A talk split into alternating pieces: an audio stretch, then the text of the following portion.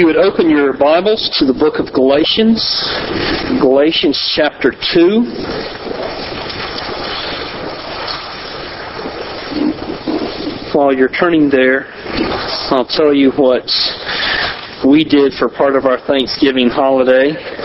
The day before Thanksgiving, um, I went out with my children and we shot 500 rounds of ammunition.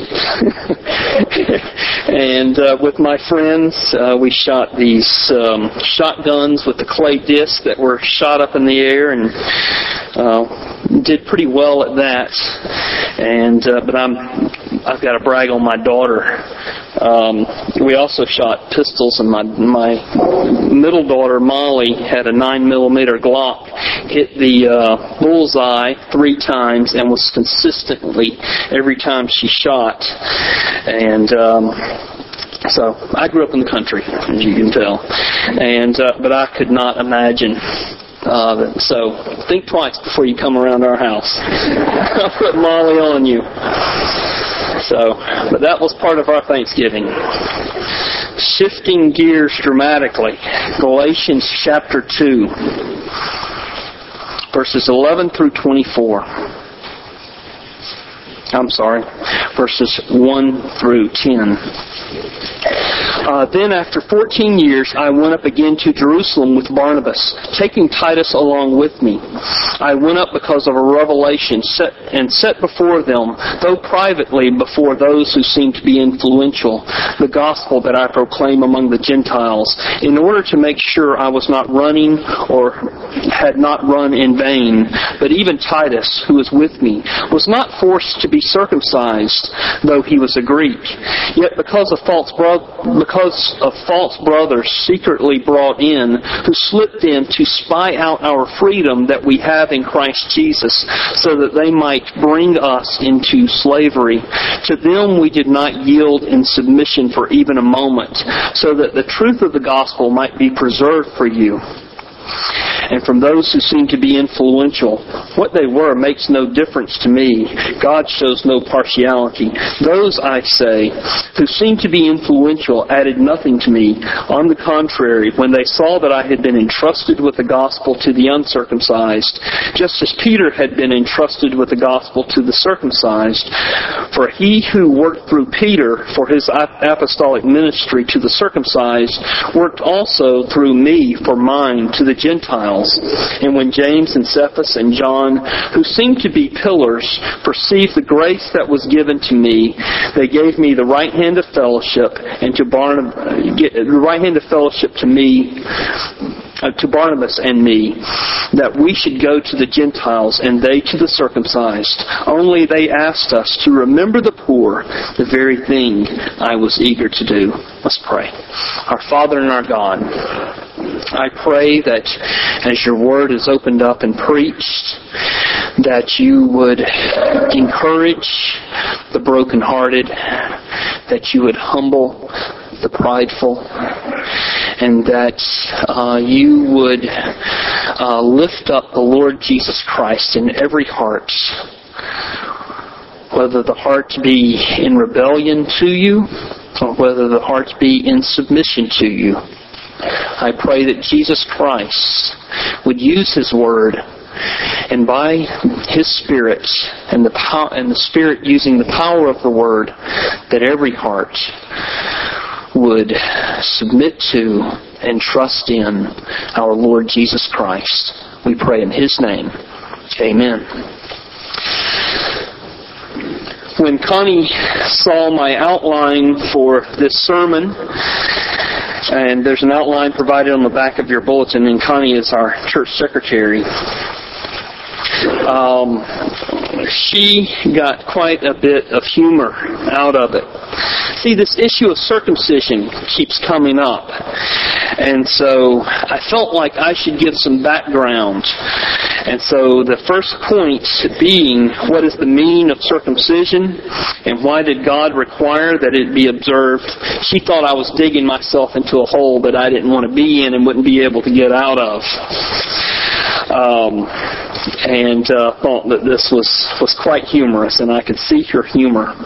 Well, I'm telling you this morning, just to set you at ease, I'm not going to mention the word knife. Uh, I am going to explain circumcision theologically. It's very difficult to understand the book of Galatians without understanding the place of circumcision in the Jewish mind. The people, the Jewish people, what they had done essentially was they had distorted the meaning of circumcision by turning it on its head. Instead of a instead of circumcision being a visible reminder uh, of their need for salvation, the Jews turned circumcision into a means of salvation. Uh, it's not unlike what people uh, do with baptism. Baptism is a visible need for you to be regenerated, for you to have a new heart, to have a new life in Jesus Christ. Also, it is a picture of your need to have your sins washed away. But it is surprising how many people will turn it on its head and will say that baptism is the way that a person is saved. The Roman Catholic denomination uh, does that uh, in a very widespread way, but even many Protestants want to get their children baptized because they want to make sure their children are going to heaven. Baptism, just like circumcision, does not save a person. It is a visible picture that God has given us that tells us that we do need to be saved and that only God can do it. You can be a baptized sinner. You can be an unbaptized sinner. But please understand the waters of baptism will never save you. So, what is the meaning of circumcision? And why did God require that it be observed? Uh, you should know that circumcision was instituted in the Old Testament in Genesis chapter 17. That's a very important uh, chapter in uh, the, the Bible. And it was a sign of the covenant that God was making with Abraham and his offspring. Uh, God said, "I will be a God to you and to your to your offspring." Uh, circumcision is one of the two sacraments of the Old Testament. The other being uh, the Passover. Circumcision. Um, as I'm saying, is something of a sacrament of the Old Testament. It was a visible sign to the Jews that their hearts were wicked and rebellious and that they needed a new heart. Or we might say theologically, they needed to be regenerated, or in the, the modern sense that we talk about it today, they needed to be born again. And so listen to the scriptures, the Old Testament scriptures. God is very clear in what he says about circumcision. He says in Deuteronomy chapter 10 verse 16, he's speaking to the Jews, circumcise your hearts, therefore, and do not be stiff-necked any longer. Just like the hymn. The implication being from the hymn uh, from earlier that we he came to deliver us. We needed delivering. He came to set us free. We were in bondage to sin. He's saying circumcise your hearts. Do not be stiff-necked any longer. And the clear message is that the Jews indeed were stiff-necked, that they indeed were rebellious, that they indeed needed to have their hearts completely changed, or as Paul or as Moses said, to be circumcised. Moses said it again in Deuteronomy chapter 30 verse 6. The Lord your God will circumcise your hearts and the hearts of your descendants so that you may love him with all your heart and with all your soul and that you might live. In other words, if your heart is not circumcised, it's impossible for you to love Him. that uh, it is impossible um, for you to live. Jeremiah chapter 4 verse 4. The prophet says, Circumcise yourselves to the Lord. Circumcise your hearts, you men of Judah and people of Jerusalem, or my wrath will break out and burn like fire because of the evil you have done. Burn with no one to quench it. The implication being, if their hearts were not circumcised, they would be doing the evil that was so wicked in God's sight. That without circumcision, the pattern of the wickedness and rebellion would not be broken in their lives. And we're not talking about physical act of circumcision. Paul is talking, or, not Paul, I'm getting ahead of myself. Moses in Deuteronomy, Jeremiah in uh, Jeremiah 4 4, he is talking to individuals who were physically circumcised when they were young babies. They had already been physically circumcised, and yet he's telling them, circumcise your hearts.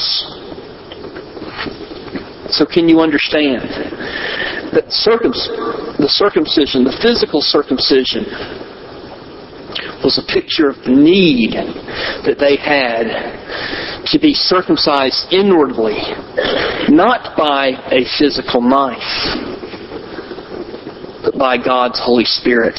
They needed a new heart. Romans chapter 2, verses 28 and 29, the Apostle Paul says the same thing. He says, A man is not a Jew if he is one outwardly. In other words, this has the physical sign of circumcision. Nor is circumcision merely outward and physical. No, a man is a Jew if he is one inwardly, and circumcision is circumcision of the heart by the Spirit, not by the written code. Such a man's praise is not from men, but from God. That's the Apostle Paul in Romans chapter 2, verses 28 and 29, and then a little more extended passage, Colossians chapter 2, verses 11 through 14. The Apostle Paul says, In Christ you were also circumcised, in the putting off of the sinful nature not with a circumcision done by the hands of men, but with a circumcision done by Christ, having been buried with him in baptism, raised with him through your faith in the power of God who raised him from the dead. When you were dead in your sins and in the uncircumcision of your sinful nature, notice how he links this. The, having a spiritually dead nature and an uncircumcised um, nature. Same exact thing. So when you were dead in your sins and in the uncircumcision of your sinful nature, God made you alive with Christ. He forgave us all of our sins, having canceled the written code with its regulations that was against us and that stood opposed to us. He took it away, nailing it to the cross what the scripture's saying here. And I know I've kind of been up here in the theological stratosphere a little bit. Let me bring it down to you personally. What the Bible is saying is that before you came to Christ, you were spiritually dead, spiritually unable to follow God, spiritually unable to please Him. And you would have continued in your spiritual, spiritually dead uh, nature. But God through the preaching of the gospel and through the power of His Spirit, raised you to life in Jesus Christ. It's because of Christ that you are in Christ. Not because you had spirit, uh, superior wisdom, not because you had superior ethics, not because you had superior upbringing.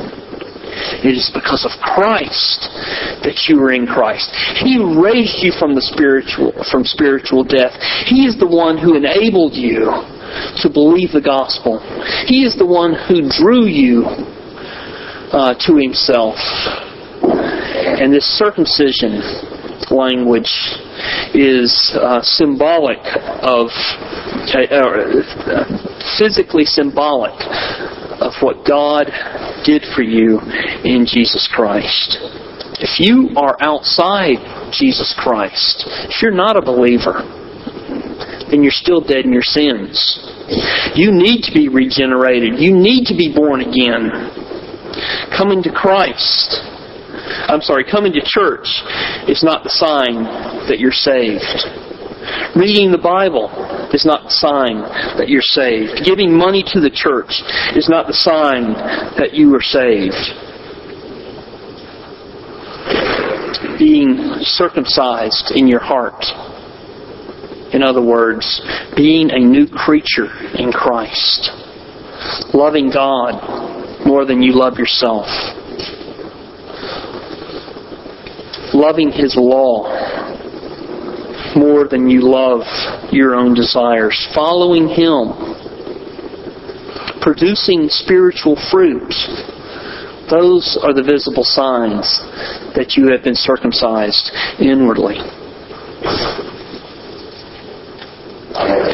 Now, the question becomes, why would God require circumcision to be observed? I was thinking about that this week and the previous week because it seems that, that, it, that circumcision has caused a lot of confusion. Here we have the whole book of Galatians. There's a lot of confusion in the book of Galatians, and they're saying, well, it seems like circumcision saves us. Well, I don't think the communication or the confusion was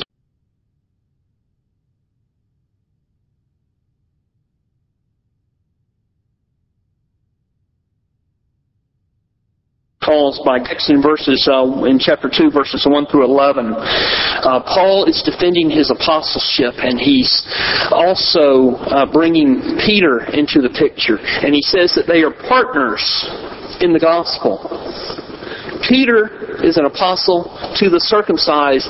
Paul is, a, is an apostle to the uncircumcised. And so the question becomes, how does how did Paul's preaching uh, to the Gentiles differ from Peter's preaching to the Gentiles?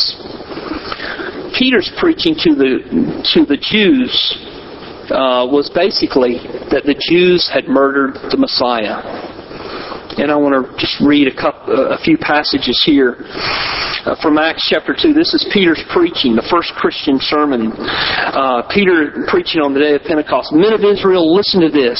Jesus of Nazareth was a man accredited by God to you by miracles, wonders, and signs which God did among you through him.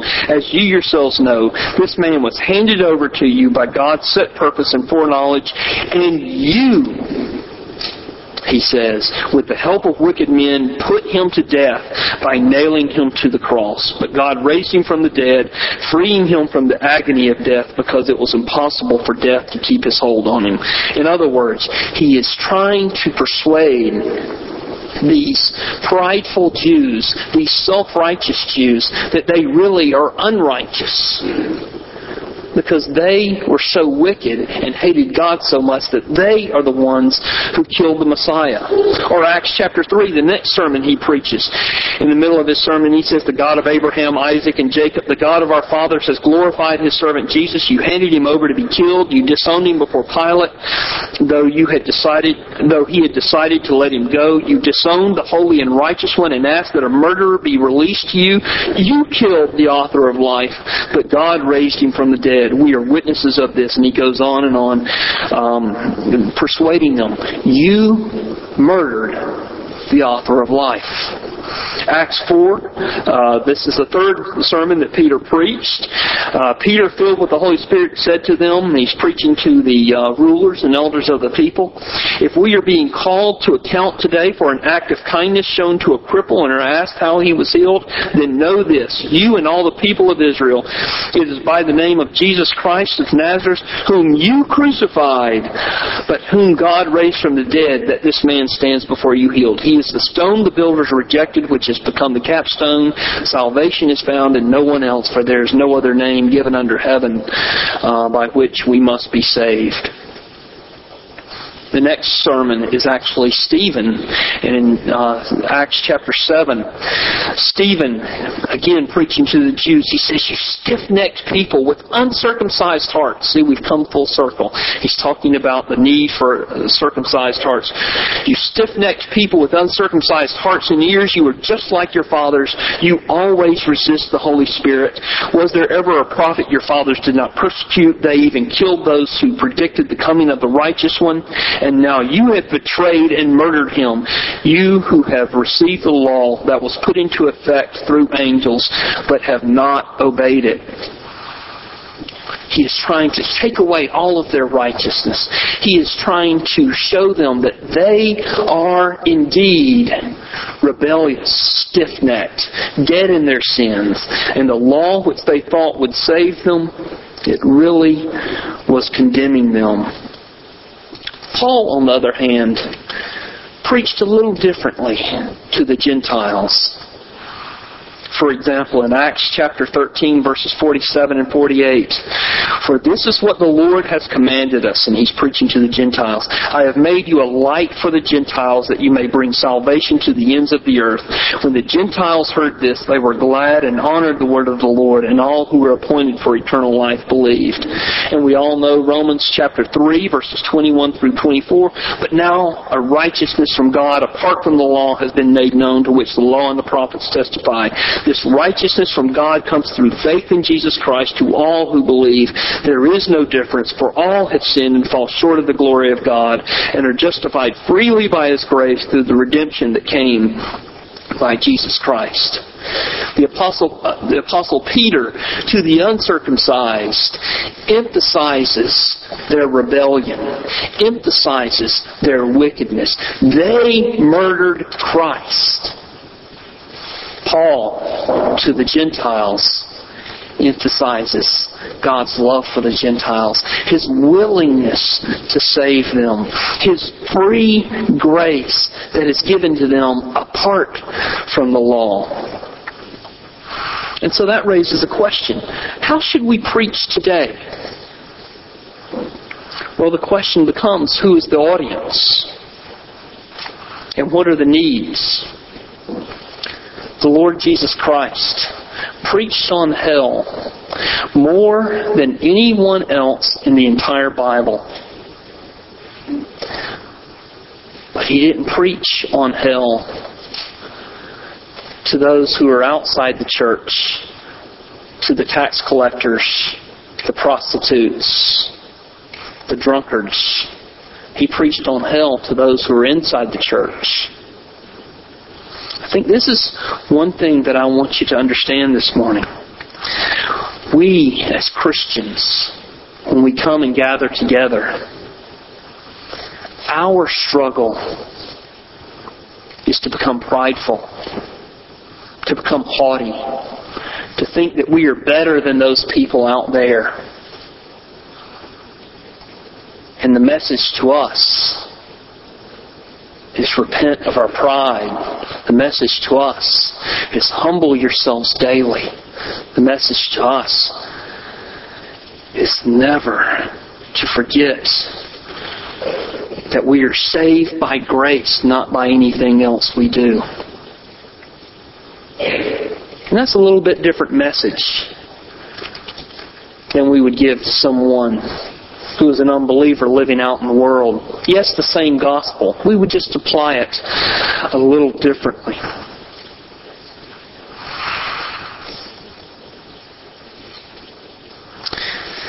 I was going to try and illustrate that a little bit more. Um, I'm going to make a decision here. I'm going to illustrate that and let that be the end, and I'll pick up with this sermon next week. I want to illustrate when I'm talking to an unbeliever, uh, someone who's outside the church, maybe has had some. I grew up in the South, so most people I've talked to have some church affiliation or some church knowledge and I ask them the two questions that D. James Kennedy likes to ask. I call them the two diagnostic questions. If you were die, if you were to die tonight, uh, do you know for certain whether you'd go to heaven? And know answer. Um, and then I'll ask them the second question. Let's say you were to die tonight and you stood before God and God said, Why should I let you into my heaven? And they'll give their answer. I've only had Christians uh, who are strong in their faith answer this question correctly. Everyone else gives me a works oriented answer. And nobody, when they give that works oriented answer, mentions the name of Jesus Christ. And I'm just smiling inside and I work them over. You mean to tell me you're not mentioning Jesus Christ in your? And I just, I, like I say, I work them over. I do it with a smile on my face, and then I try to show them that they have absolutely no standing before God. By the time I'm finished with them, they're saying, why are you telling me about salvation? I can't be saved, and I don't think you can be. And they're telling me I can't be saved either because I don't have any righteousness. And I say, well, good, you're getting the point. And when I talk to them, and you've seen me use this illustration about um, my book of sins being placed on Christ and God the Father punishing him. And then when I talk about Christ's book of sins being given to me, and when God the Father sees me, he sees Christ. All my sins, past, present, future, taken away. I see people, I see the Holy Spirit uh, many times right at that point uh, come and, and grab them, and they realize that there is life in Jesus Christ. More often than not, I don't need to beat them up with their sins. I don't need to point out their pride.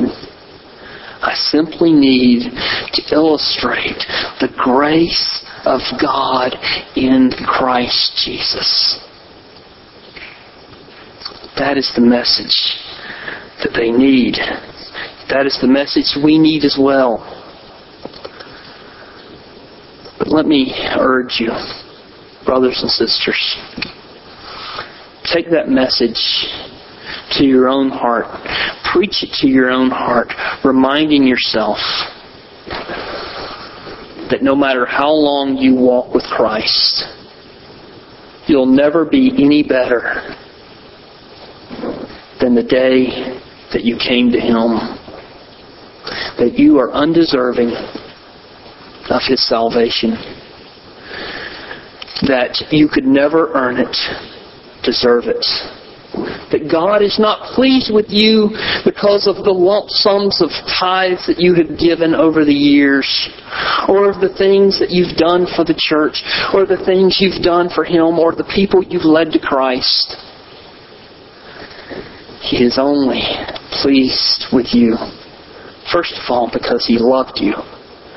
Secondly, He sent His Son to die in your place, to pay the penalty that you could never have paid, that you never, and give you a gift that you could never, ever, ever deserve. Like I said, we'll finish this sermon next week. Let's go ahead and uh, pray together. Lord God, I pray for our congregation, and I pray that you would help them to keep their heart turned to the Lord Jesus Christ in humility. Father, I know how hard that struggle is because it is my struggle every day. Father, I ask that you would keep us humble. I pray that you would keep us on our knees. Father, I pray that you would keep us, remind, remind us continually that the salvation we have, we never will deserve. Father, I ask this in Jesus' name. Amen. Our hymn of response is